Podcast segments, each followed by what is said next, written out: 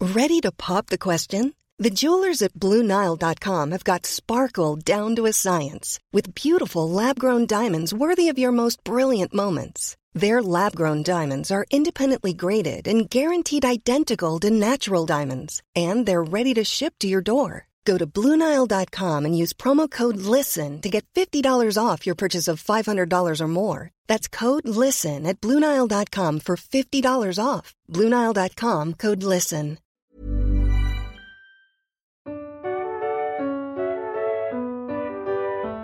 One day in the pub, Seb and Verity were socialising with hilarity. They knew there and then that their options were vast. They bought some equipment and made a podcast. What do you think you are doing, you twits?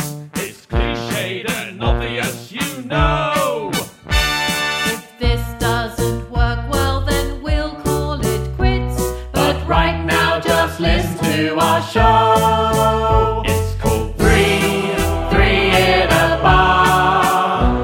We'll talk to musicians about their lives so far. Three, three in a bar. We hope that you like it. Okay, hooray! Hello, Hi there. my name is Seb Philpott. And my name is Verity Simmons, and this is Three in a Bar. Hello, welcome to listeners, readers, Mm. tasters, Yes. uh, feelers, and smellers. You're all welcome here. All welcome, all, all of the you. senses. Yeah. We like you all. Uh, now, this one is, I would say, a different one, Yeah. Curveball. slightly different, Yeah. slightly different thing. That's Uh, right. And I think Verity is the best place to explain what's going on. Okay. Right. So every now and again we do this, don't we? I see somebody that I think is dead interesting who lives round near me. And um and I say, come on, Seb, we can do this. And we started with wine tasting, which was excellent. And now we've moved into the literary world because today we have got Amy Madill for you, who is the owner of Flock's Books. And this week's episode is about music in literature. Yeah. So, I mean, I think it's a really interesting thing. And but to be honest, this came to pass because initially I have a real bugbear, which I say in this episode, about um, the writing about musicians. Uh, if people in literature have written about musicians, basically, and the way that they're portrayed. And I just don't think they get it right often. Anyway, it led me to think let's talk to Amy about it and see if she's got any great suggestions of reads about music that are good.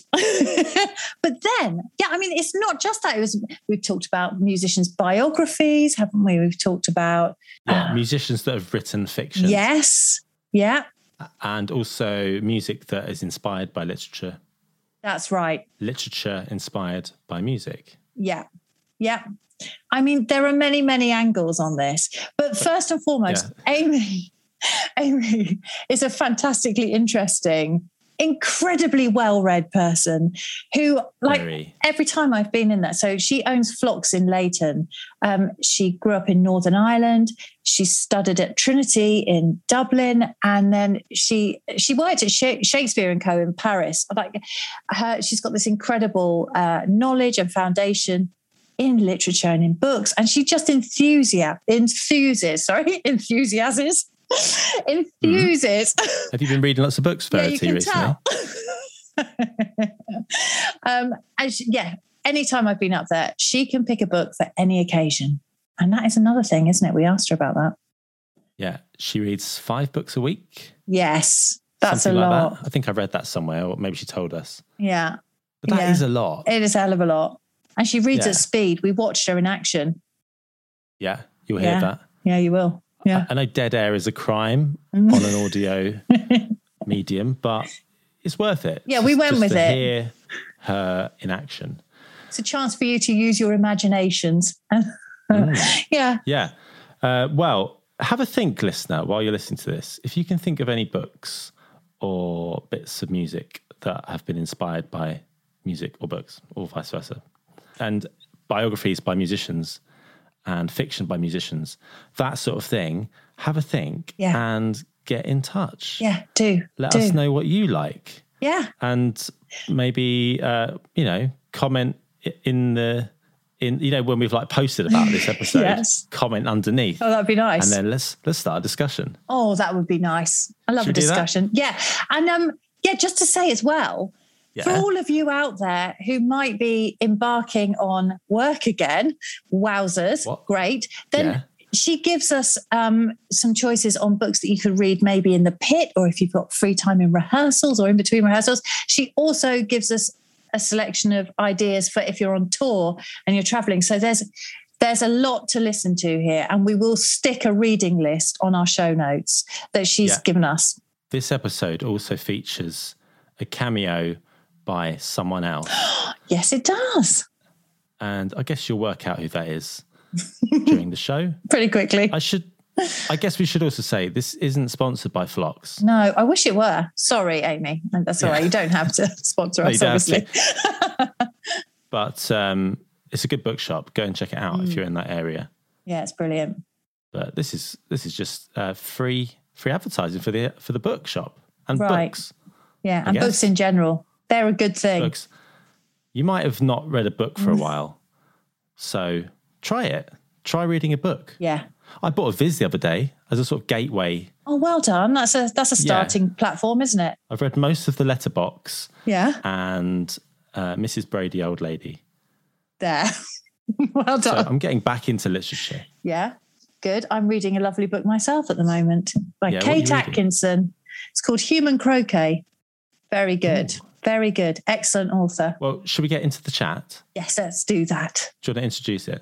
Okay, so here is our chat with Amy Madill.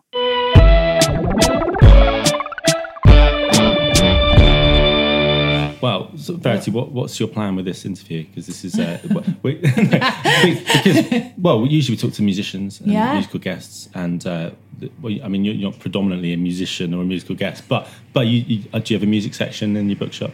No, no. Uh, but but but we've got we've got a plan with this. We have. We've got. I feel like we've got a three pronged attack. Okay. Yes. Tell me. So I'm really interested. Well, the three things. So first of all, I'm really interested about musical form within literature, because actually, like, there's a whole load. It, obviously, in music, you have so much that's based on on literature. So you have things like Scheherazade, or then like some of the ballets or the operas that are very very much based on. But the other way round, I was speaking to Rob, and I know you did this at book club, and I know that uh, this is one of your favourite books. But the Carsten McCullers Yeah. Art is a Lonely Hunter. Yeah. It's just reading about it is actually in um, it's based on a musical form, isn't it? I was wondering if you could expand on that for us. no, God, not, at not length. so much. I mean, I, that's that would be the, the best person to speak to would be Rob because I don't really understand the musical form so much. don't Hello, I'm Rob, and I'm married to one of the presenters of Three in a Bar Pod. You can decide which one.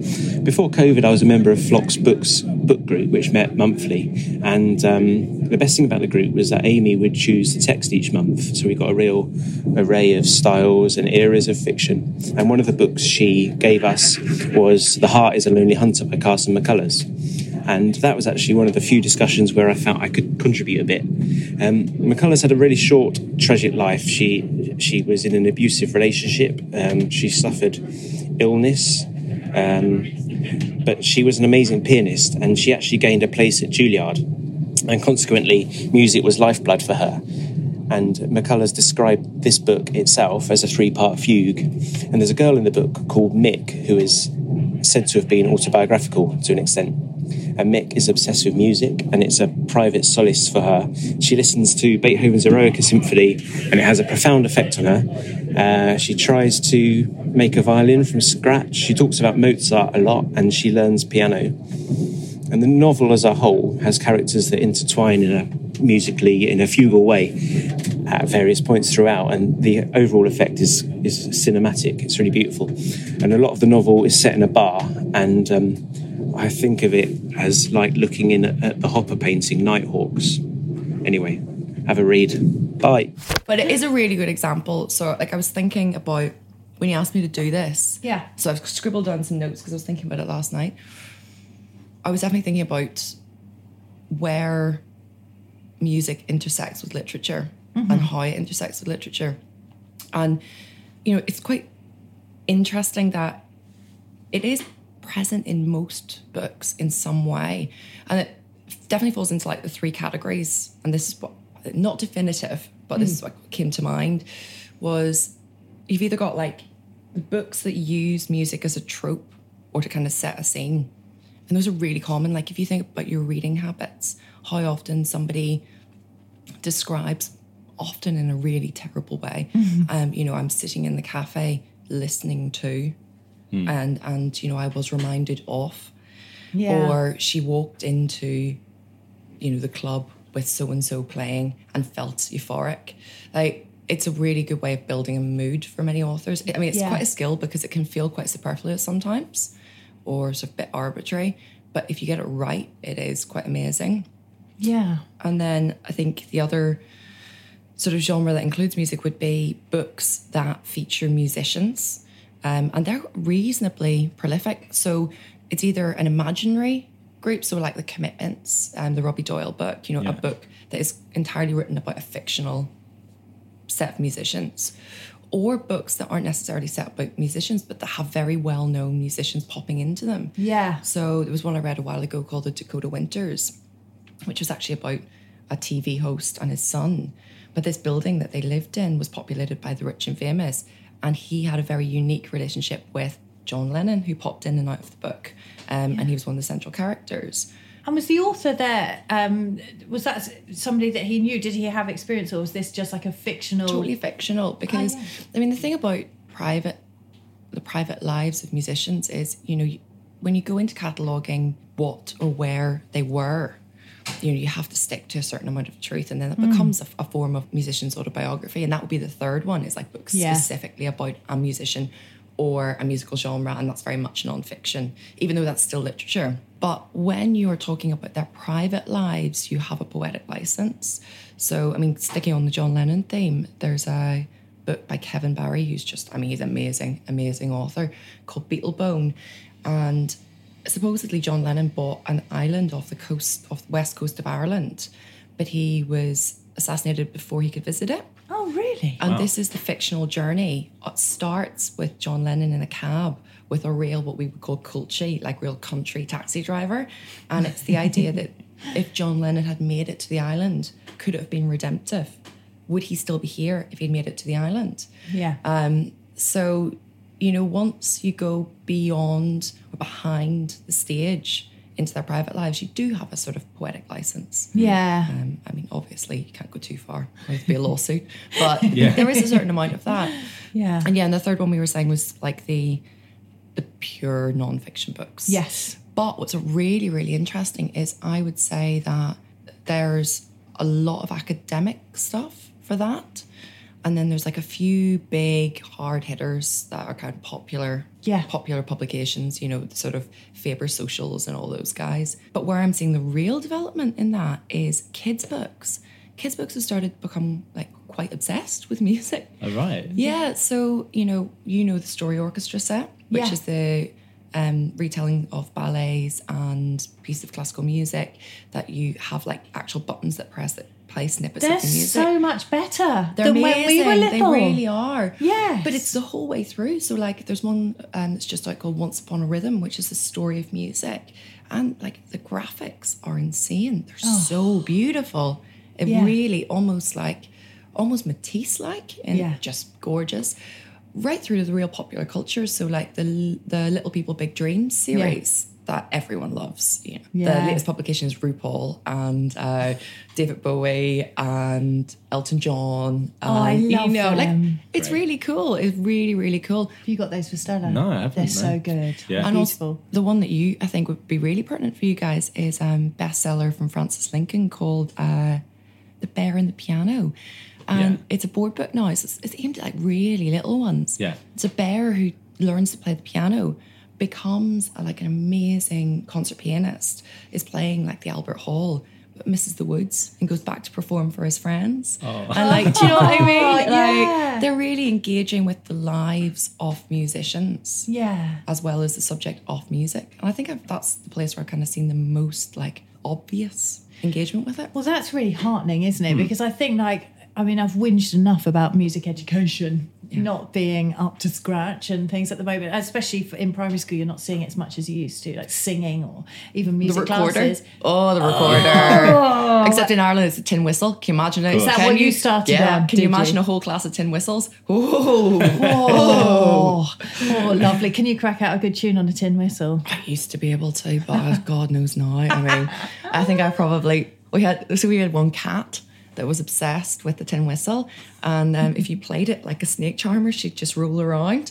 So we had it like in, Wow. had it for some reason had it at the bottom of the stairs in our house, just just so that we could like torture Binka every so often for that. Like, and she loved it. She'd be drooling and rolling. I was like, oh. The cat's Irish. yes, brilliant. Did you? So you, you learned a bit of Tim West at school. Did you do any more than that? Was that? God no. Um, I'm not uh, not the person to speak to about playing an instrument. Um, I did I did guitar at primary school and a bit of secondary school, which was fun. But Yeah. I kind of did it because I went to a grammar school and everyone plays an instrument, um, and then I switched to singing in probably like my second year. And I really, really enjoyed that. And we had an amazing chamber choir, like quite small. So I was in that for quite a long time. Yeah. Um, but I think my main issue was I loved to sing.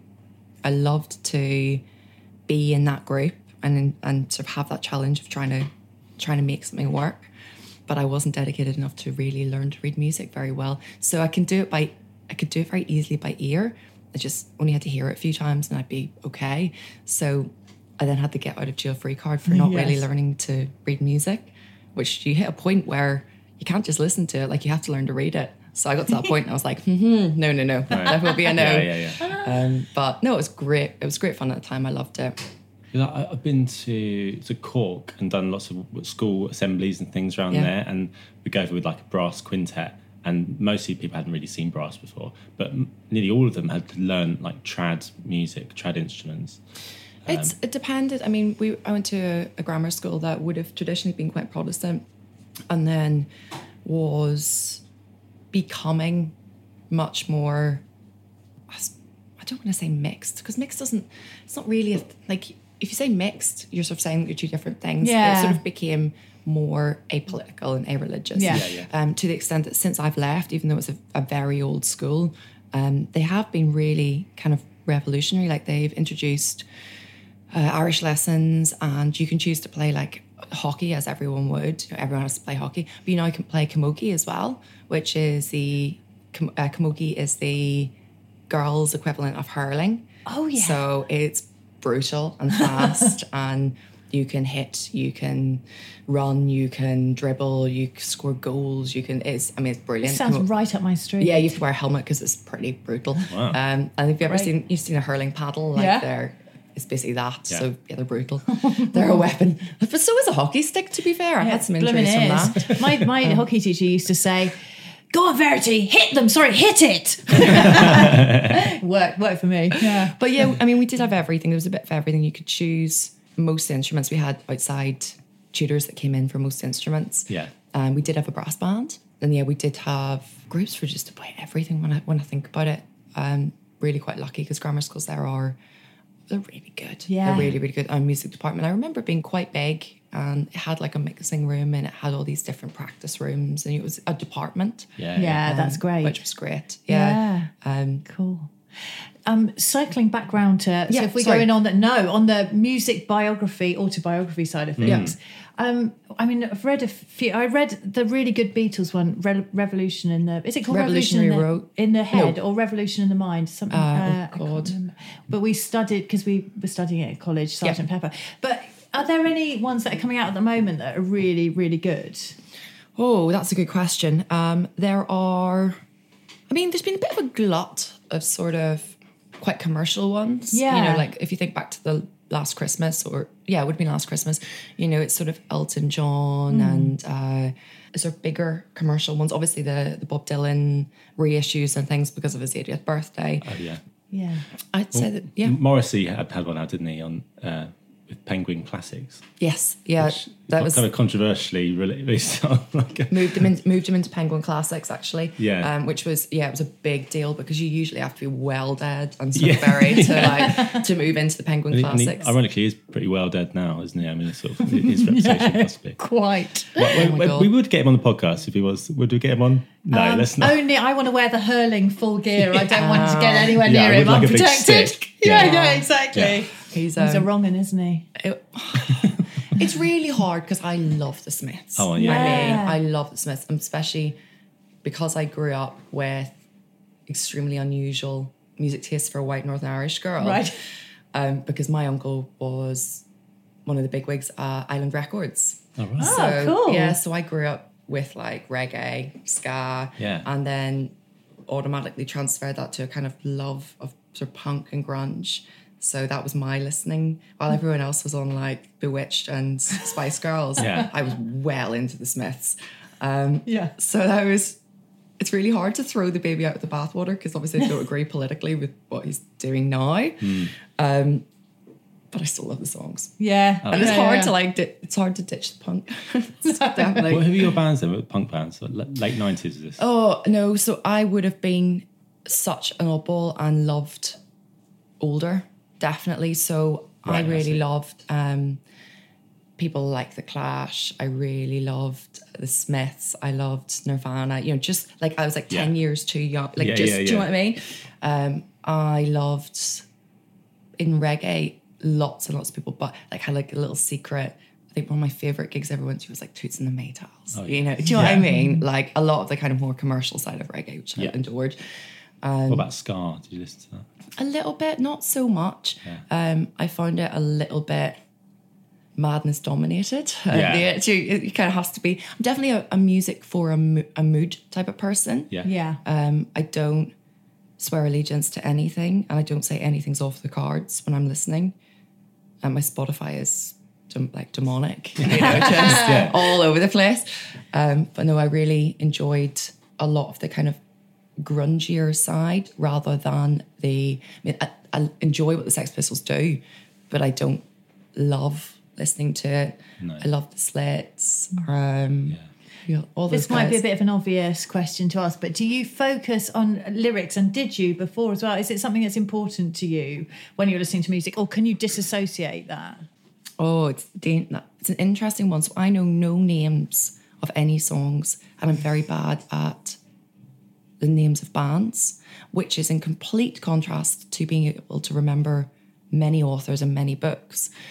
But as soon as the song starts, within a first sort of couple of minutes, I'll know what it is, or sorry, first couple of seconds, I'll know what it is, and I'll be singing along, and I've been taking the lyrics in without even knowing. So I think that might be part of the the kind of literacy side of things because I mean I speed read. If you see it, I mean I'm not aware I'm doing it, but if you see it, it's quite a phenomenon apparently. Um, so I'll just literally have a book and I'll be going turn, turn, turn, and my husband's going. There's no way you can be taking that in. Wait, how Wow. fast are you turning those pages? Like, oh, So, I mean, I'm probably turning, let me see. I mean, start of chapter. I'm probably reading.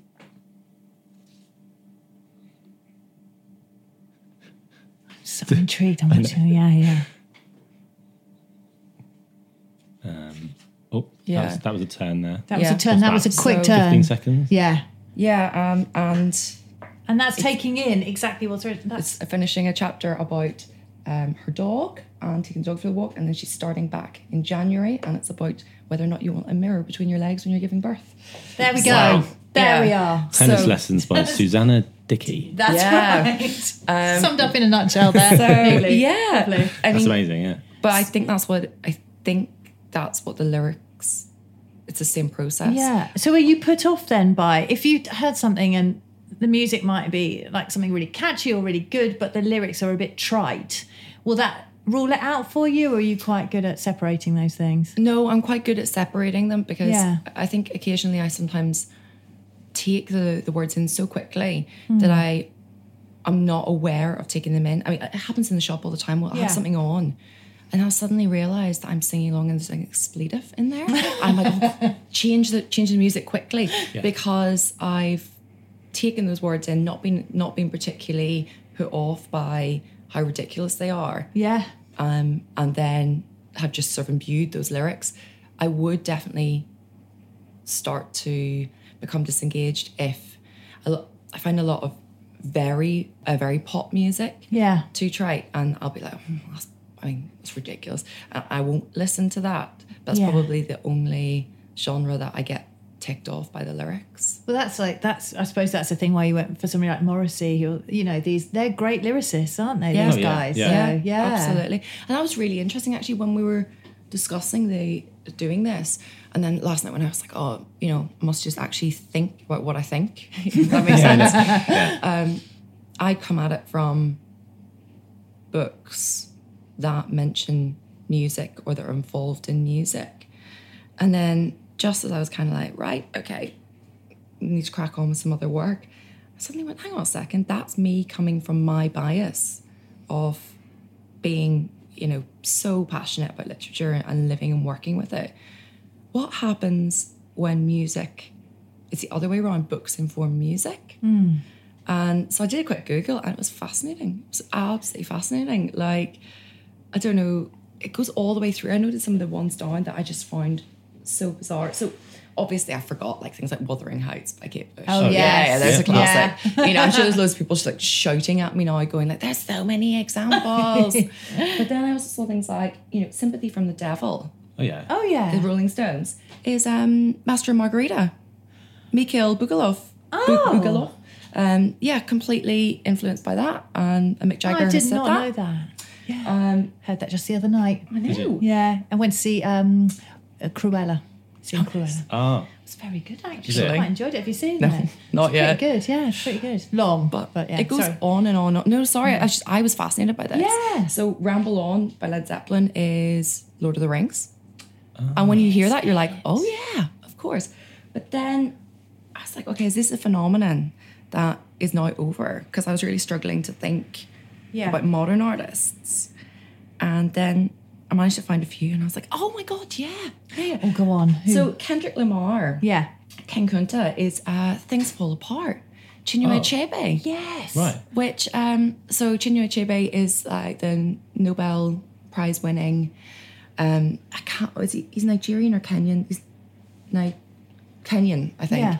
Um, and things fall apart is just like epic. It's Penguin Modern Classic, um, and it's to do with uh, sort of manhood and and growing up and coming of age, but also about this currency of yams. Yeah. Oh, that's right. Yeah. Yeah, and um, Kendrick Lamar keeps talking about the currency of, of yams. Yeah, in what's the second, I was like, yams? oh Yeah, yeah, yeah. exactly. Yams is it's the power that fascinating. be. Oh no, Yeah. he's, he's whipping it out. I remember, now. yeah, yeah. I know, what- you can smell it when I'm walking down the street. And They talked about the yams got to Richard Pryor, and so talking about like like um, the evil of, of money and like Yeah. I guess like um, temptation and Yeah, because Drugs things and all that fall sort of apart. stuff. It's Yeah. all about the bringing, the sort of disintegration of traditional tribal lines and traditional tribal structures.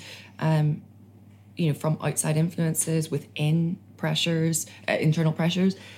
So I can so see how that would be transferable, and it's fascinating. And then the one that totally just made me go duh was um, Little Nas X and Yeah. Montero Call Me By My Name. Like Yeah. big anthem, obviously. Yeah. Massive anthem. Call Me By Your um, Call Me By My Name is Andre Asserman. Oh, yeah. What the one that the, was turned into the film? Exactly. And yes. Call Me by your name. Yeah. Yeah. Yeah, with with uh, Timothy Chalamet. Yes. Great film. So, so that's good. Andre Asserman, I which see, right. is uh, like best-selling coming of age. Yeah. Uh, you know, early gay relationship in 1980s Mm. Italy, and then he chooses to use it as the sort of, I don't know, what's addendum title Yeah, for yeah. Uh, Montero. Fascinating. I was like, Amazing. yes. I think that's really classy. That just shows real class in these artists. I mean, I love Kendrick Lamar massively. Yeah. So yeah. Yeah, That's I was great. fascinated. Oh. Like, had a, had a real learning curve in that one. I was like, come on, you should know. Oh no, you don't know this. You need to Google it. yeah I, I guess like you, you see it a lot in maybe like shows like West, musicals and, and things that have been I'm thinking of cats. I got cats out of my head. Oh yeah, T.S. Eliot. T.S. Of Eliot. course. time we've talked about cats this morning. Sorry. Obsessional. But um, that- was that a good book already? It was just a book collection of poems, wasn't it? I think. Yeah. Angela- T.S. Eliot. Angela, Angela Webber took it to the you know inevitable uh, conclusion of where it would go to. But, James Gordon added to that. And James so- Corden, yeah, of and, uh, course, yeah. yeah, Rebel always, Wilson. always growing. Yeah. um, I don't have a point when I'm bringing up cats. I'm No, just, I just, but I it's always- remember that book though. When I was, I had it as a picture you? book Oh, when I really? was little. Yeah, it was really beautiful. Back in print in picture book form. It was gorgeous, wasn't it? I, I that is so so for me because I hadn't seen cats and things, and uh, the you know Lloyd Webber's take on it. That for me is still the The thing. the yeah, thing. Mm. yeah, Which Absolutely. is much nicer. it's really lovely. Yeah. I mean, it is. Uh, I mean, he's just an exceptional poet. He's you know poet of a generation. Yeah. Um, and it was. I mean, it's a beautiful book. It's it's constantly it's owned by Faber. Yeah. As far as I can remember, and it's just constantly brought back. You know, Yeah. every, every Christmas a new edition appears. Things like that. It is a classic. Yeah, Um, another generation. And I have right? seen cats, and it was wonderful. Oh, good. I'm, I'm thinking you're talking about the theatre production rather than the film. Oh yeah, I haven't seen the film. I yeah, haven't don't- seen the don't do film. Sorry, I, it's- that was I think that was my eleven plus exam treat was to come to London to see cats. Oh, really? Me and my mum. Yeah, That's so I went to great. see cats. Oh, I really liked it when I saw it. Uh, They, um, I was sat in the front row, um, and Did you get a, a t- like I did. assaulted? yeah, Yeah. there was like a little little cat came up from underneath my legs. oh, what? Yeah, they'd have it like under under your chair. What? Yeah, that- actors would come out, They come out dressed and go as through- cats. I mean, I I'm, I'm loving that you loved that. As a young Northern Irish person, I was like, oh my god, something, you know what's on? No, no, no, no, no, no. I mean, I'm really they're really lucky that they didn't get sort of a a, Yeah. a blowback because right. I was Yeah, I, mean, I yeah, was yeah. really quite quite shocked by somebody touching me in an audience. Get off. I feel like it might not happen anymore. But If a new production came out, Yeah. the old nuzzling uh, cat. Yeah, times have changed. Stretched out on, the, on like the rail behind you and stuff, like stroking the top of your head. I was like, mate, not No. on. Not cool. Oh, God. Should we go back to talking about um, musicians that have written stuff like books? Yeah. Let's do that before Because we get back. I'm trying to think of Yeah. some really good ones. Isn't the, the Keith Richard one's meant to be good? Isn't it? Is that an autobiography? You took uh, like uh, autobiographies or fiction yeah, because some of them Oh, have gone right. into fiction. Yeah, really. Oh, Yeah. Oh, amazing. Pete Townsend. does he? I didn't know. Yeah, Age of Right. Anxiety. Oh, And how's that? Didn't read it. No. uh, no. Fair I mean, enough. there's not in here. No. Oh, it is. Oh, is it? somewhere? Wow. Absolutely, I would absolutely stock it. But I mean, the reality is, when you uh, own a bookshop, you can't read everything. No, of You course. can't read everything, and I would say that I'm definitely very fiction driven, Yeah. more than autobiography dri- like, Well, s- driven. I find I just find it more. I find it more interesting to see how they weave the music. and to Yeah. read about musicians. Well, actually, so that that was another another one of my prongs. yeah, yeah, go for it. was um, I've got a real bugbear about authors, particularly writing about classical musicians, particularly writing about string players, because often th- it is so twee and Yes. naff, and it makes me angry. Yeah. There's like you- that, you know, all string players that they go back and they put on their recording of some late Beethoven string quartets and sit down and muse and then have like uh, just some really naff relationship with somebody else who's also like a string player and oh, oh yeah, I'm married to a violinist, well, so I'm seeing Yeah, there's that's a right. problem here. But yeah, but that they just are brought together by their love of these quartets and things. And I think Yeah, it's very- it's not right. Well, to be honest, I see you more as like, I don't see you as that. I see you as um, you know, Umbrella Academy. Have you seen the Umbrella Academy? no. oh, but it I've was heard a, yeah, it was a comic, a graphic Yeah. novel, and Vanya plays the violin in it, Right. And uh, she ends up basically in, splu- in imploding space and time in a white tuxedo, like going off with this electric violin played by um, Elliot Page. Yeah. And so yeah. Oh, Amy, I'm so glad that you've seen Yeah, me you more know, like she's that. like Thank lifted. you. She's lifted up with this like blue, blue um sphere of um sort of energy and electricity before she basically strikes the last note and the world Yes. This Uh, is so good. mm. Is, is that in the TV show or in It's the in book? both. In both. in both. Yeah, yeah. Mm. yeah. to watch So- that show. Yeah, me Oh, too. it's brilliant! It's really, Yeah. really good. I really enjoyed it actually. And what's the book like? Oh, so Uh, it's, is it- graphic, gra- graphic, novel. Yeah, or yeah. co- comic. I can't remember. I think it was a comic in America, and it's sort of a bind up graphic novel. Oh, yeah, yeah. Here, um, but yeah, it's really, really good. Really Hmm. so, good. Mm. I mean, I'm willing to be converted on the whole um, writing about music and musicians front. So, are there any that you think you could recommend to me that aren't naff or twee? in terms of portrayals of musicians, very little. It- Um, Yeah. When it comes classical musicians, definitely. I think it's Yes. really, Yeah. really interesting. The one we talked about briefly earlier, um, which is the Julian Barnes, which is the oh god, you're gonna have to remind me. Is it the man next door or something? And it's it's the like do a portray- quick Google yeah, do on it. it's it's the portrayal of oh, I think it's Rachmaninoff, um, or no, can't, it mustn't be. He'd be too young. Um, anyway, it's a composer during um Stalin, oh, and yeah, he like waiting with Man you- in the red coat. man in the red. No, no, no. no, no. Julian Barnes. I'm going getting Julian Barnes' best books. Here we go. The Noise of Time. The one. only. s- Is that one the noise of time? The Noise of Time. Noise of time. So it's a composer during the sort of ridding of um, intellectuals and cultural professionals in communist, communist Russia. Right. And he's just constantly there with his suitcase waiting at the door.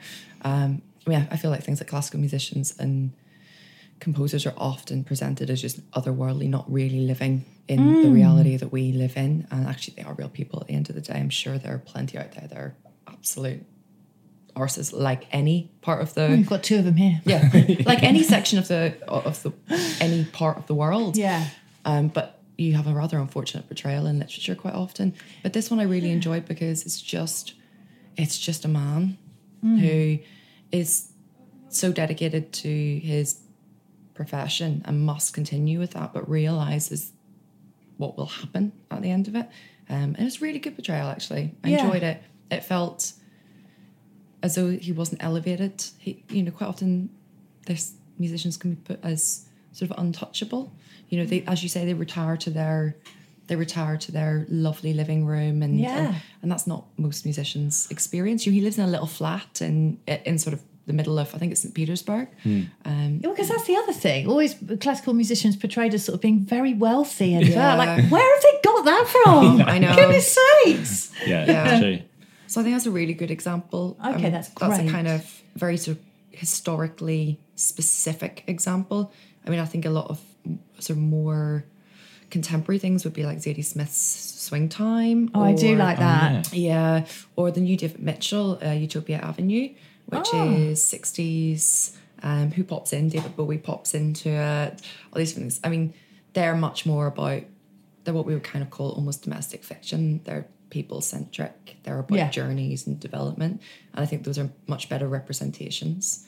Um, so yeah, I mean, there are good examples, but maybe that's a sort of slightly untapped market Yeah. there are definitely books that use music that are an awful lot better than books about musicians. Yeah.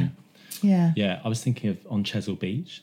Yes, the Amy McEwan. Yeah. Yeah, yeah, yeah. The two main characters are, are classical musicians. They are. Um, I'm not an Ian McEwan fan, so it's Mm-hmm. I'm, I find it difficult because I Yeah. do find it a bit too rosy for me. even Yeah. though there's like horrible events within all his books. Yeah. Mm-hmm. Mm. but it's just something about the writing that I just find a little bit too dissociative, which Mm. a lot of people need. So I do recommend it quite a lot because Mm. a lot of people need dissociative reads, but I'm not one of those people. Yeah. So, um, and yeah, what's the other one? Uh, the Mm. one- Bel, Bel Canto. Oh, I do you don't know remember that. that one? No, I don't know. It was made into a movie with um, Julia Juliana Moore, I think. Right. Um, and basically, it's I mean, it's Anne Patchett who's a fab writer. I do enjoy Anne Patchett.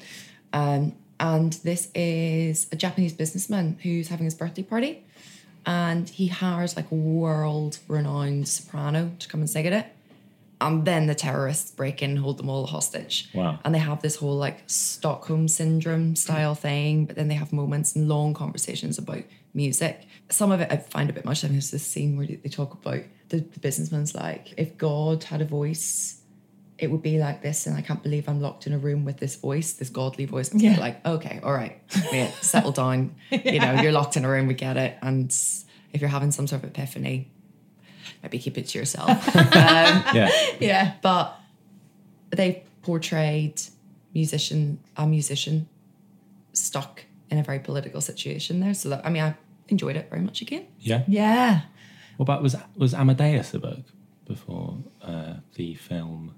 I don't think so. Not that I've come across. No, but I guess that, that's a similar sort of uh, thing of i- um, an imaginary. Well, well, I think it was quite real actually, wasn't it? The, the, the sort of rivalry with him and Salieri. Yeah.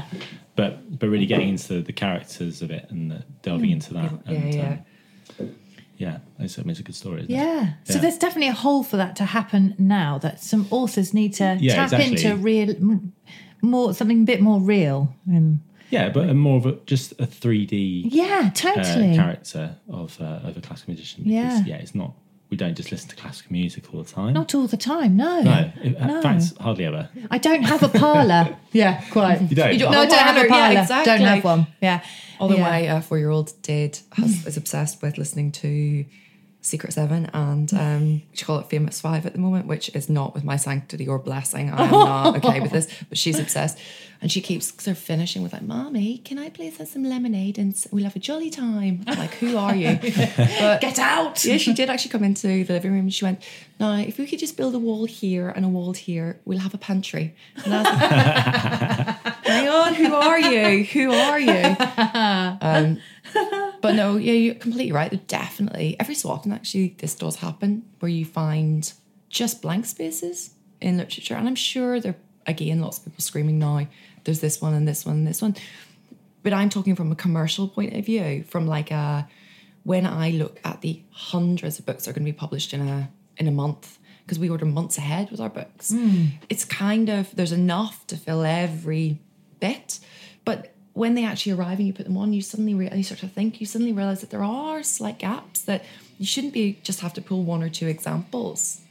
You know, there Yeah. should be more of a, a glut, um, and there just isn't. So, I mean, that's one that you've touched on about classical musicians in terms of good reads, fictional reads.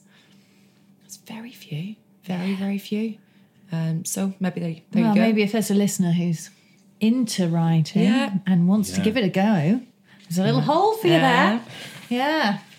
We were going to do some quick fire sort Oh of yeah. questions. Well, actually, I was, I aren't was gonna wa- I was gonna ask about um, books that musicians that are working in. Well, this is got very niche question, Okay, really. okay, go for it. But but this is I find mys- I find I do my best reading when there's n- when you're not allowed to do anything else. like if if I if, like if if you're in a pit playing a, a show at Yeah. the West End or something, you're not allowed to use your phone. yeah, So you're allowed to read a book most Yeah. Mm. of the time. So I get loads of reading done like that. brilliant! What a great, what a great use of Yeah. your time. That's right. Getting paid Yeah. to read. E- Exactly. Um, and I, f- uh, so I find I need books that like quickly you're back in the action Yeah. in between your, Yeah, yeah. your bit of trumpet playing. And I, I, I've always sort of found myself leaning towards uh, Stephen King, something like that. yeah. Um, because it's, um, well, it's quickly, it's like, yeah, you're back in it and Yeah. it's great. A lot of action. Um, what what would be your recommendations for that kind of? Uh, that doesn't have to be uh, a thriller or or an action flick or a crime Yeah, yeah. thing, but but something where uh, or something slightly different I wouldn't have thought of that is you can quickly dip in and out of. Oh, um, so this is this is quite a big request in terms of we do a book subscription, like a personalized book subscription, um, and that would be a question that we would ask about reading habits because, you know, if you have eh, the very specific example that you've given there, or another good one is new parents, where you put something down, and you really need the pick up ability factor, Yeah. where you don't need to reread back through a few pages to find out where Yes, in the plot exactly. you were. So I think rather than giving you a recommendation, I'd probably tell you what to look out for because I need a lot more information as- on your likes and dislikes. Oh, of course. But I think I would say, no, I think I would say that what will get you through and from the Stephen King references is um, narrative arc and plot driven books. So you are looking for standardized form. You don't want something that has like an experimental form in its writing. So that's like mixtures of like verse and prose, or you know, there are books that are written There's one that was written um, that's made entirely quoting other books, things like that, where the form is subjective or has been changed in some way will not be helpful. Um, you're looking for a very standardized form, but that doesn't necessarily mean it has to be standardized subject. So, a really good example of that would be something like um, my year of rest and relaxation. Um, and it's Otessa. Oh, I can never pronounce her surname. It's M O S H F A G H. Mosfi? Yeah, I I got. saw you, you were about to attempt it, and then you was. backed away Yeah. from the mic. I, I went moss, Yeah. and then and then my brain shut down. I think it, I think it, Mo- Mosfa, I, I, Mosfa maybe, um, by a girl who takes a year off from life and basically medicates herself out of existence.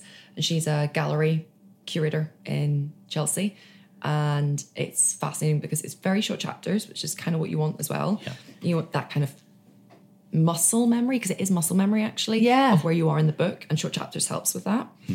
It's very much her narrative arc you're not she's not achieving masses and masses of things in the book it's her journey so you're not trying to remember like okay well where was she what place is she at you just like straight back in okay she's having an even shitter day today um, and you know it is really really good and i'm not going to give it all away but there's a there's a scene that involves doing a giant poop dogs that have lasers inserted into their eyes stuffed dogs wow it's a yeah it's Wow. quite interesting it's an interesting but yeah that would be my recommendation is Yeah. you're looking for just strong forward movement like whether it's a character or the plot that it's that arc that's going to keep you moving short chapters are a great one Mm. Yeah. um short stories really good short stories like george saunders or miranda july Mm. where you are straight in it like they're picture Mm. portraits almost they're really good as well I wanted to ask you about the new George Saunders book. I wasn't actually going to Yeah. ask on this, but I wanted to know because I read Lincoln in the Bardo,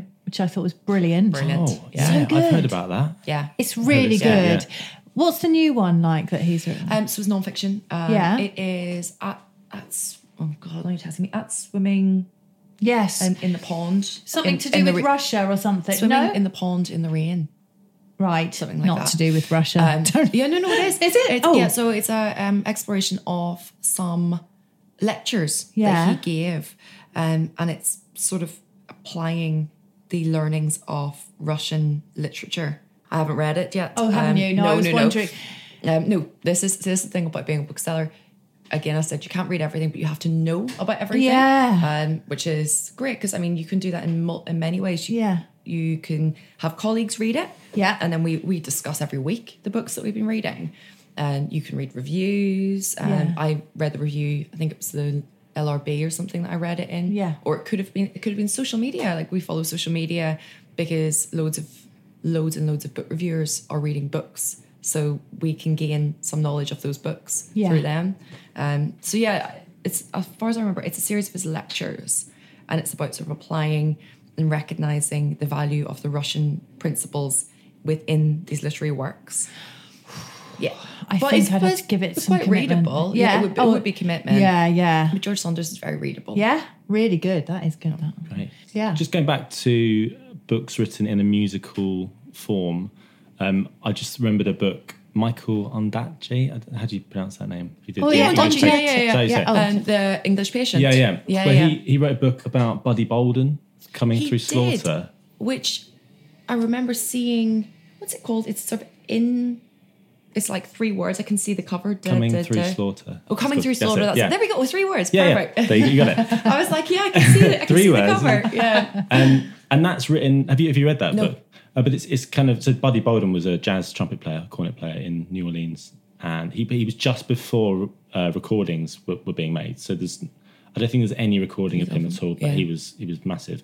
But he had uh, mental illness, and he he ended up going to a, like an asylum and, and all that. But the book is written in in a jazz style. It's it's Oh, cool. you oh, you're laughing. Oh, yeah. I was going to say, yeah, that's going to be interesting form wise. Yeah. A- and and also and and it kind of visually so visually it's written sort of the words are kind of all over the place on the page and and his brain is deteriorating as well so it's a it's a fascinating book it's, it's Yeah. really it's a really brilliant book to read um just kind of totally captures everything that's going on there Well, there is a there is like quite a strong literary musical link with that particular period of time.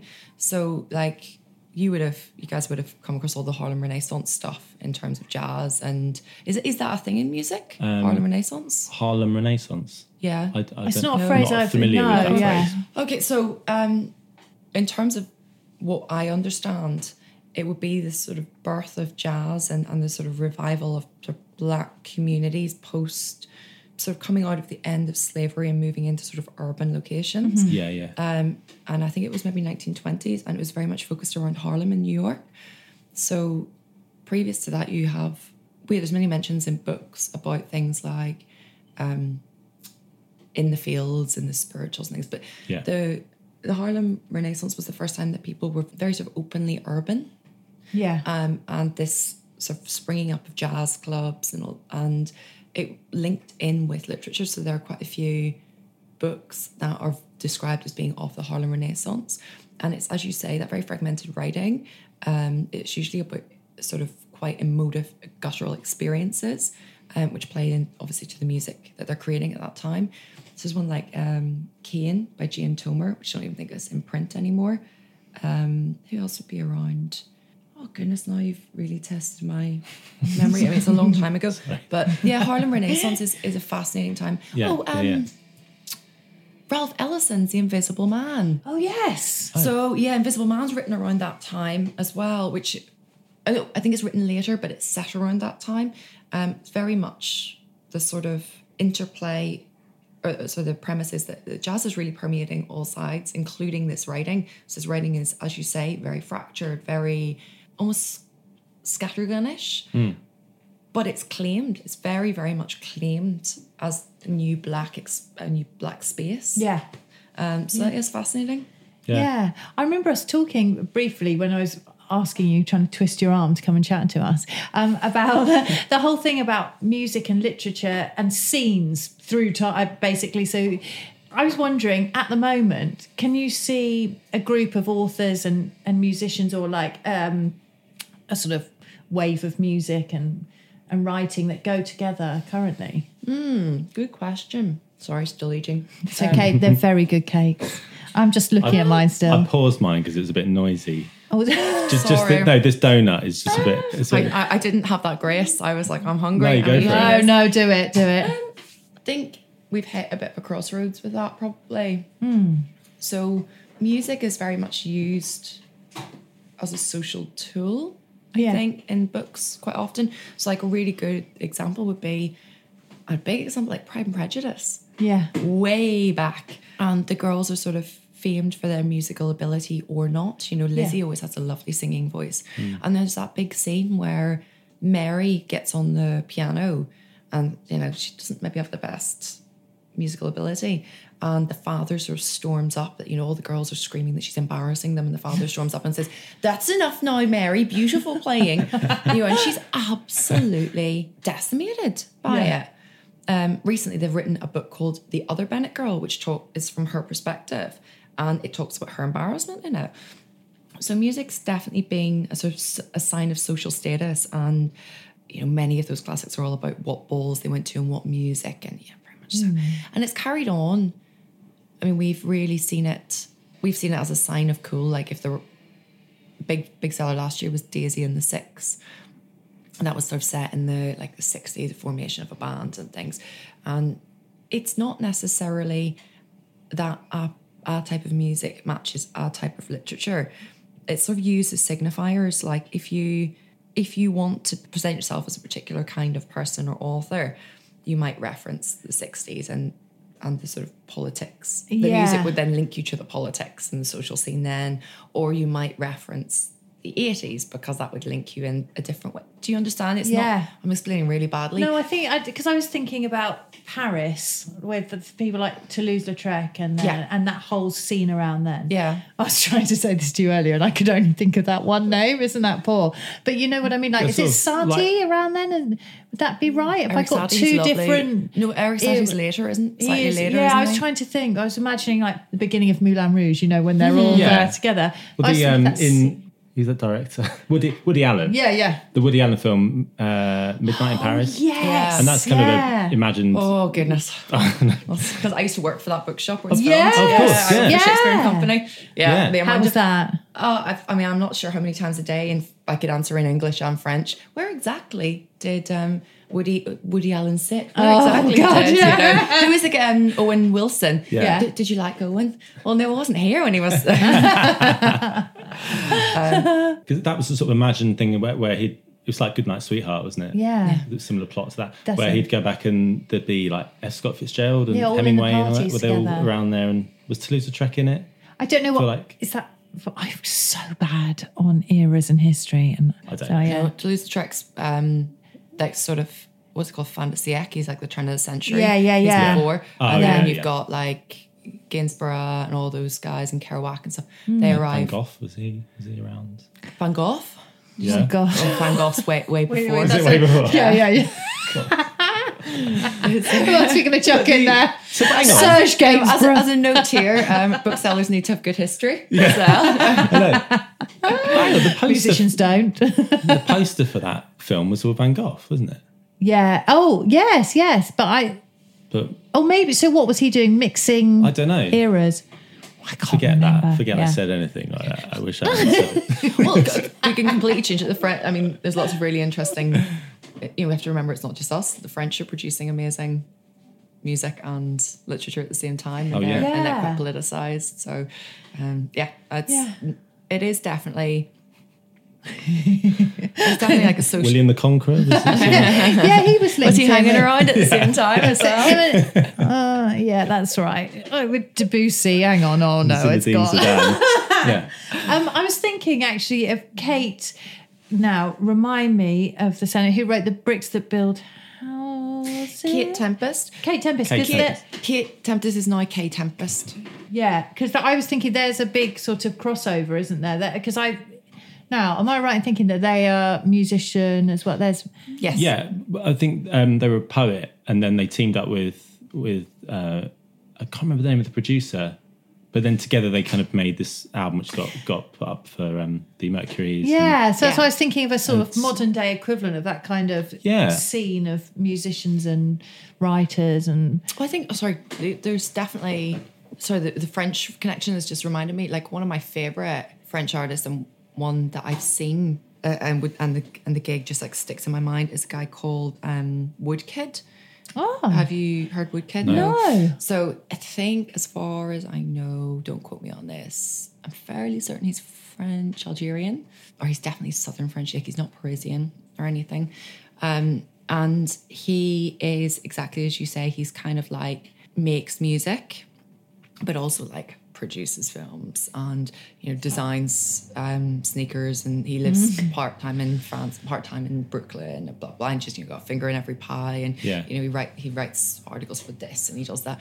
I mean, that's again part of it. Like his music is very politicized, but it's all sort of signifiers. And I mean, and the thing I realized recently was it was used for an Adidas commercial, one of his big tracks uh, I recognized it. I was like, oh yeah, wicked, amazing, and it's definitely that full circle of like social signifiers. So yeah.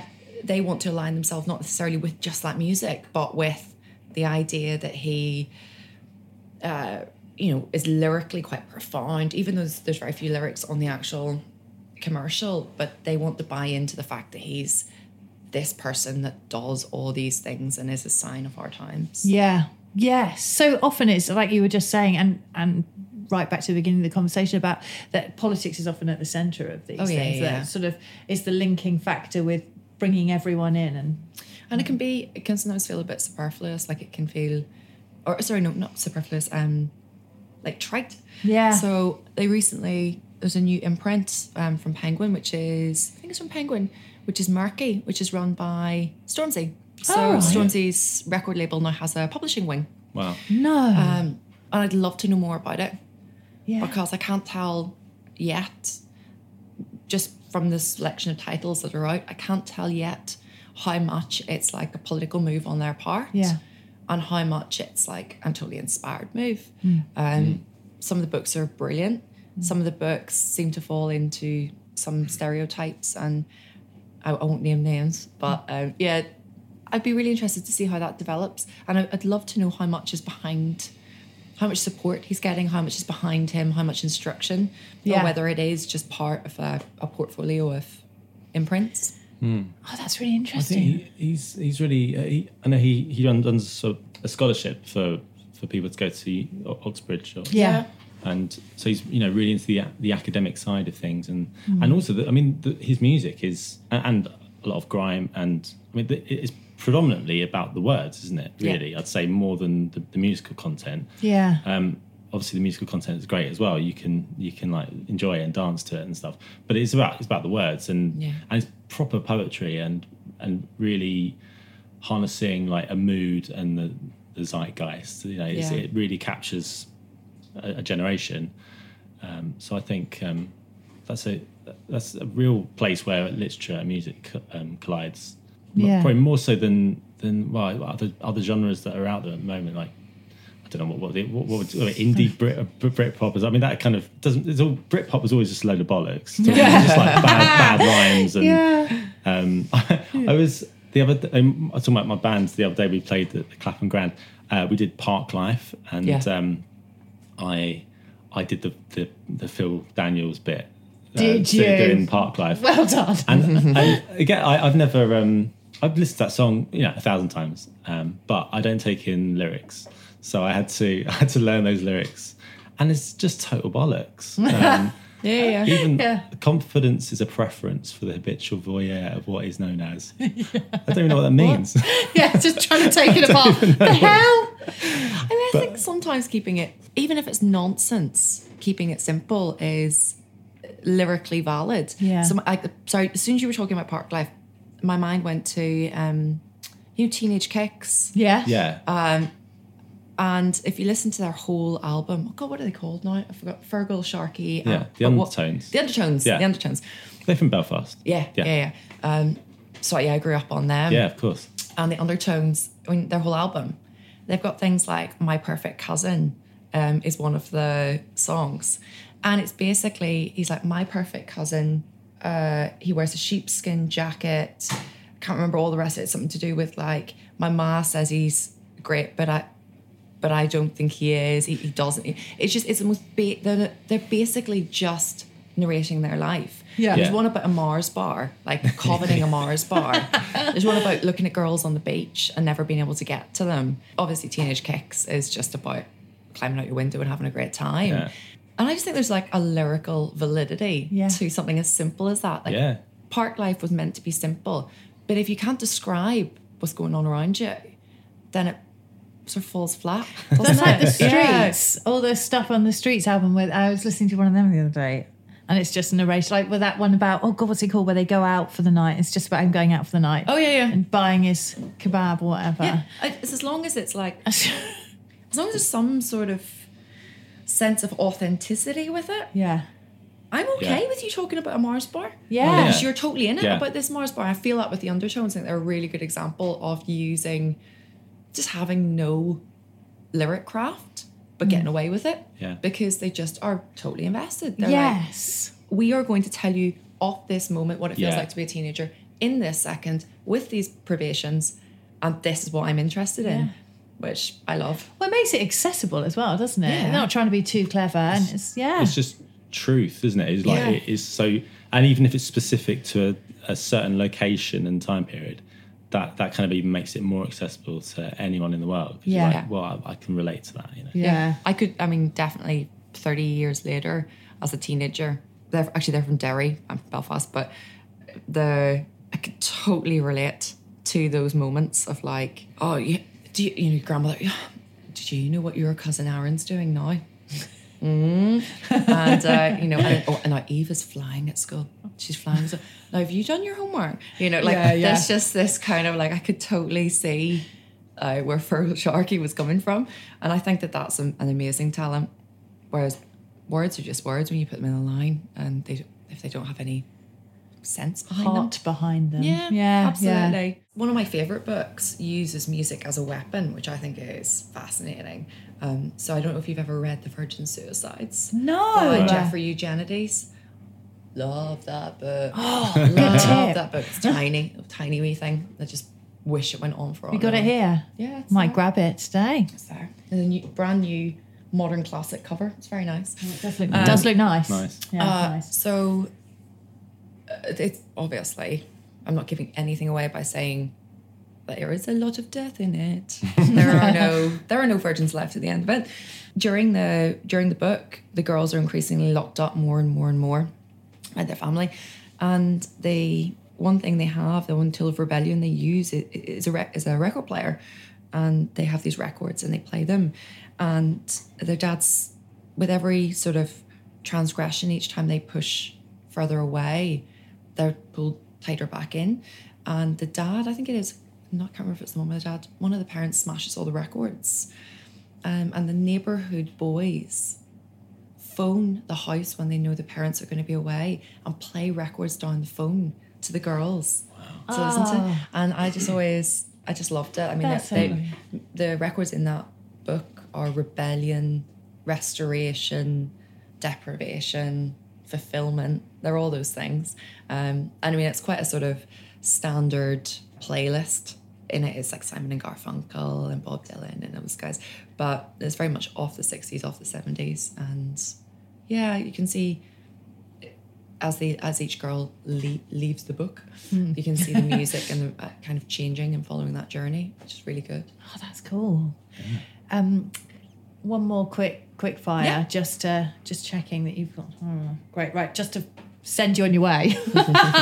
um, so we've got a book that you can read quickly and get back into quickly. How about something for if you're on a long, if you're doing lots of long haul journeys, tours, something that you can really throw yourself into on those long journeys? I would suggest getting your hand on hands on a series um, because then you always have the motivation to keep going.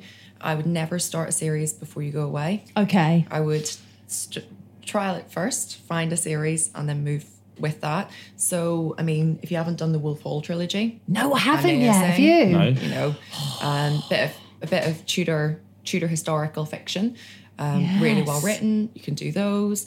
Uh, you could hone into a genre. Yeah, I mean, I'm a massive fan of uh, Golden Age crime. I love Golden Age crime, like all the kind of country house murders and you know the kind of Agatha Christie's the best well known, but actually she's probably not the best written. There's others that are much better, and so if I know that I'm going to be somewhere where I'm high pressured and I'm going to struggle and need that relaxation, I'll take a chunk of those and know that I'm just going to read those because they're kind of almost like a salve. yeah. Um, Who is who's your go-to author for that kind of stuff? Then? Oh, uh, probably like Dorothy L. Sayers or Marjorie Ellingham. They're Great. Really, really good examples of that who are incredibly readable, but I would say better written. yeah, Like, yeah. So they give me some of the kind of literary sustenance that I need bound up in the kind of Agatha Christie plot, which Yeah. is great. Um, so yeah, I would I would head and it will be what genre that you what genre you like. Yeah. So it will be historical fiction or it will be slasher murder for Seb. Yeah. yeah, yeah, exactly. Like, but just find a really good series of that.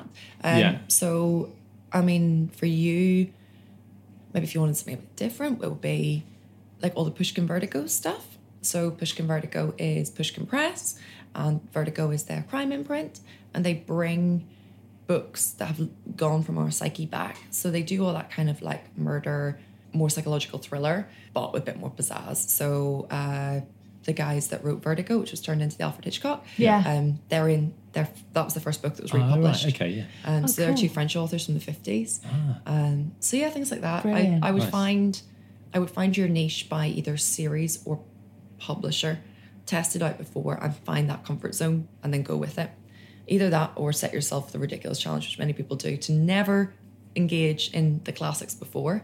And then say, I'm just going to read all the classics, and then take them all. And they were like, Oh, do they know what they're doing? yeah. I might just go for a selection of um, s- books about string Harry Potter. quartets. Oh Sorry. yeah, Harry Potter. yeah. there you go. So again, I love them actually. There's a. Uh, mine are all too young. I can't like we can't go down that route there yet. yet. Not No. not yet. Um, There's there's been a sort of inkling of who is this Harry Potter? And I'm like, you will find out in two years. Like, yeah. yeah, you will wait. It will wait because I can imagine all the questions that are going to come out of that. Yeah, which we're I'm on not ready to Prisoner answer. of, Prisoner of Azkaban at the moment with Henry. Oh goodness. Yeah. It's quite dark, It's very actually, the dark, yeah. Dementors. That It's is, yeah, scary. very scary. Yeah. I'm always I'm always really careful about that when I sell them to people. Yeah. Like I really do ask, what age is your child? Mm. I really wouldn't recommend going past until this age. Or I wouldn't No. go to this one until this age. Much darker than you think. They really are. Three, I reckon three onwards, it starts getting a bit. hmm. I wouldn't say three until you were don't go past three until you're at least over seven or eight. Yeah, yeah, definitely. Yeah. would be my recommendation. And there's loads of other ones that are comparable, obviously that aren't Harry Potter, but that we can find you something that fills that need that's slightly more content appropriate. yeah, yeah, We're doing the Percy Jacksons at the moment. as Oh well. yeah, They're good. Rick Riordan. Yeah. Yeah, really good. Have you- read them? No, I haven't. No. Have you done the Uncoffer um, Artemis Fowl? No. Oh, good. Are Artemis they? Fowl. Oh, I do remember that that one from being younger as well. Like it was my brother because I would have been too old, but like secretly being quite interested because they were quite yes. yeah. Judy Bloom, that's what I did when I was younger. Oh, she's back. Is she? Yeah, it's just um, What's they're the- being republished. Oh, Are and they? do you remember Anne Fine, who wrote Yeah. like Flower Baby and Yeah. stuff? Yeah, yeah. New book from her this year? No. Kid you not?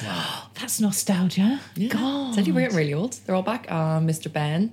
Um, Yeah. Oh, You know, they're going Yeah. to the getting changed I thing. love The that. books of those are back. Oh. Richard Scarry's back. Yeah. Very good. I remember the Judy Blooms being passed around at school. They were Oh, a Like, bit raunchy. Yeah, yeah. Very, yeah, I remember year six at school passing around Forever by Judy Bloom. I remember my mum find it. Sorry, mum. Not, and she wasn't impressed. I bought that with my pocket money when I was 11. it was a bit much. It was a bit of an education for Yeah, an 11 year yeah, old. yeah, yeah. There's quite a few. I there's definitely that, and uh, there's like a little dearth of kind of troubles literature that we're forced to read, you know, and it's always uh, you know across the barricade kind of stuff. Yeah. and uh, and and then and then Daddy got shot, and it's, all of us are just going, what the hell's going on? Oh, Why, are we, why are we making us read this? This isn't re- like this isn't helping. Um, Oh, so yeah, I was quite I was quite thankful when they handed me flower babies and were like, yeah, read that one. Don't get pregnant. Yeah, thanks.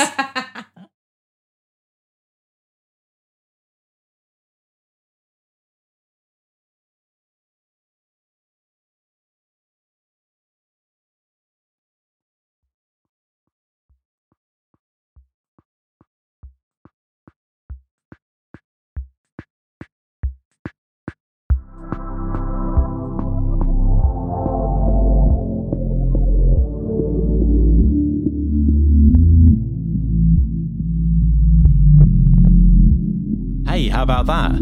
Oh, great stuff. So that's a lot of books to read now, isn't it? Yeah, yeah. Yeah. We've started a reading list. Yeah. Yeah, it's great. Are you going to go for a whole new series of slasher horrors? Yeah. Hmm, Yeah, I Or the think Harry so. Potters? Yeah. I think I'll start with the Harry Potters. Yeah, I think that's a good idea too. Um, I'm so sorry. I'd just like to say, apologise for my terrible knowledge on French history. It was a Me bit too. shameful. Like I, I, my mind went completely blank, and I could only think of like one name: Toulouse-Lautrec. very, very embarrassing. Wow. Yeah. Mm-hmm. Uh, well, I got confused, but I think I explained that that I got confused because in Midnight in Paris, Oh yeah, yeah. it's set in like 1920, but on the poster they did use some Van Gogh, That is confusing. Quite. Oh, which is I guess from like 1880 something, 1890. yeah. I'm not going to So that's why commit I to got any confused. dates. No, I don't know think that it I should can't be anymore. trusted. It's fine. It all happened in the past. Yeah. Good. There we I are. think. anyway, um, Yeah. so that that was Amy. Thanks a lot for letting us into your shop. We didn't say actually. She Yeah. uh, she was actually moving house the next day. Oh, yes, she was. So thanks so much for fitting us in. Yeah. I know what that, what a stressful time that is. Yeah, that was brilliant that she Making did like that. last minute trips to B and Q to buy some bubble wrap. Or, exactly. oh, we need some more cardboard boxes. This brown tape is rubbish. That yeah. kind of stuff. Cleaning products, a go go nightmare. Oh. Nightmare. Yeah. Thanks, Amy. That was amazing. So nice to chat to you. And guys, go into Flocks. If you're in the Leighton area, it's amazing. Did I just freeze? You did, but Did that's I okay. freeze? You froze. Oh, good. But it's all fine. I'm conscious that I'm wearing glasses and I think they're a bit squeaky against my. Oh, I can't hear headphones. them. Are Can they? you, let's. Nobody's creating fantastic twitching actions. It's amazing. Oh, I just hit my head against the I mic. did hear that one, yes. We're professional podcasters. And uh, Absolutely nailing uh, it. quickly, Verity. Yeah. Good. Good week. um, yes, busy week, bit hectic, all a bit end of termy here with the kids, and there's a lot. There's a lot, Yeah. but Yeah, yeah, it's yeah. all fine. I'm very much just on the edge of being in control. How about you, Seb? Excellent. Yeah. Good. Um, d- uh, dent- dentistry. Good. Uh, cancelled gigs. all the and huge. podcasting. Yeah. the huge. We Yeah, had a pretty little good. little day trip today, didn't we? It was very We nice. did, we did. Like, I, I don't know if you can tell, we're not we're not sick of each other No, at all. But we, we've we've we've conversed a lot today. We drove for about five hours. In I total, reckon in total, yeah. And then a podcast in the middle with a very nice guest. oh, lovely. Who gave us cakes to take home? And I've just eaten some. Have you tried them yet? No, no, no. That's my treat for for doing this. I, yeah, flipping Not out. that I they deserve are a good. treat or anything. But um, well, to give you a clue about that guest, Yeah. it's it's someone that has made food on the TV, Mm. but is rela- is is a, is a musician in a way, like is- Yeah. is, part of the. Ha, that, okay, they sing, they sing, they sing. That's a hell of a clue, Seb. That's great. So work it out from that. But, but hey, you've probably seen them cooking some food on the TV. I reckon so. And you've probably seen them on the TV in more than one way. yeah, more than one way. Many So ways. Put that together. Yeah. Uh, that's probably going to come out in the next Couple few of weeks. I Yeah. would say. Yeah. Uh, so that's what we've been up to. And um, as I said earlier in the show, why not get in touch with us? Tell us your literary recommendations Oh, please do. because it'd be nice to talk about that, about Yeah. what um, what books you're reading, especially ones related to music and written by musicians, that kind of Hmm. stuff. That would be Um, great. Yeah, so get in touch. Our email address is three in a Hello. bar. Ah. Isn't it hello at three in a bar? Yeah, you're right. You're right. Hello at three in a bar dot com. Dot com. Yeah. Why can't I remember that? That's so stupid. I always doubt myself. Always doubt myself with Hello that at three in one. a bar dot com. Yeah. Please, we love And- an email. On social media, you can get in touch too. Yeah. Just search three in a bar. Yeah. You'll Come find on. Mm. us. And uh, thanks for listening, everyone. If you're new, if you're one of the, like from the book scene, well, hello, welcome. Hi. I hope you have, we Welcome haven't along. put you off. no. Usually on this podcast, we chat to a musical guest each week. Musicians or singers. Oh my God, that's so rude, isn't it? They are musicians, strictly speaking, aren't they? Yeah. Isn't your Forget I said sister in law a singer as well? Yeah. Or Oh, to yeah. watch yourself. I'm so sorry. I didn't, I don't mean it like that. Instrumentalists. yes. Or singers. Singers. Yeah. People that have heard music. It's People basically that that's- like music are allowed on. In fact, if you're a person that thinks you've a story to tell, who'd like to talk to us, get in Yes. touch. And we could chat Or to you on anyone. our pod as well. Well, you know, if you like music and you've got some association with it, that'd be nice. Yeah. Yeah. I mean, Too you've gotta general? have Some, well, I mean, there's got to be some sort of uh, entry criteria. Okay, yeah. Uh, about grade Okay. three. I mean, the main merit thing is if, on if you the live near violin. Verity, you've Yeah. got a very strong chance of getting on. super strong Especially if you own one of the shops on on Francis on, uh, Road. Francis Road. yeah, yeah. So there's a few more of them we can use. There's there's a lovely florist. Flowers and music, flowers and music. What do you Yeah. reckon? Um, Yeah, yeah. Good bakers, cakes and music, cakes and music. Anyone? Right.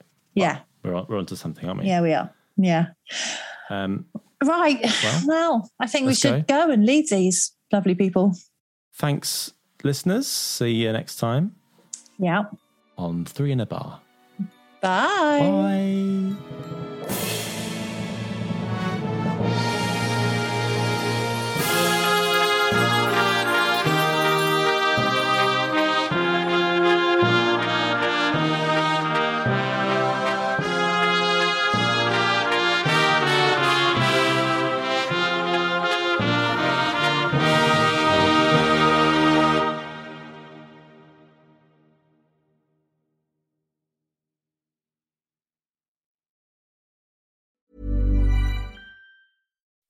When you make decisions for your company, you look for the no brainers. If you have a lot of mailing to do, stamps.com is the ultimate no brainer. Use the stamps.com mobile app to mail everything you need to keep your business running with up to 89% off USPS and UPS. Make the same no brainer decision as over 1 million other businesses with stamps.com. Use code PROGRAM for a special offer. That's stamps.com code PROGRAM.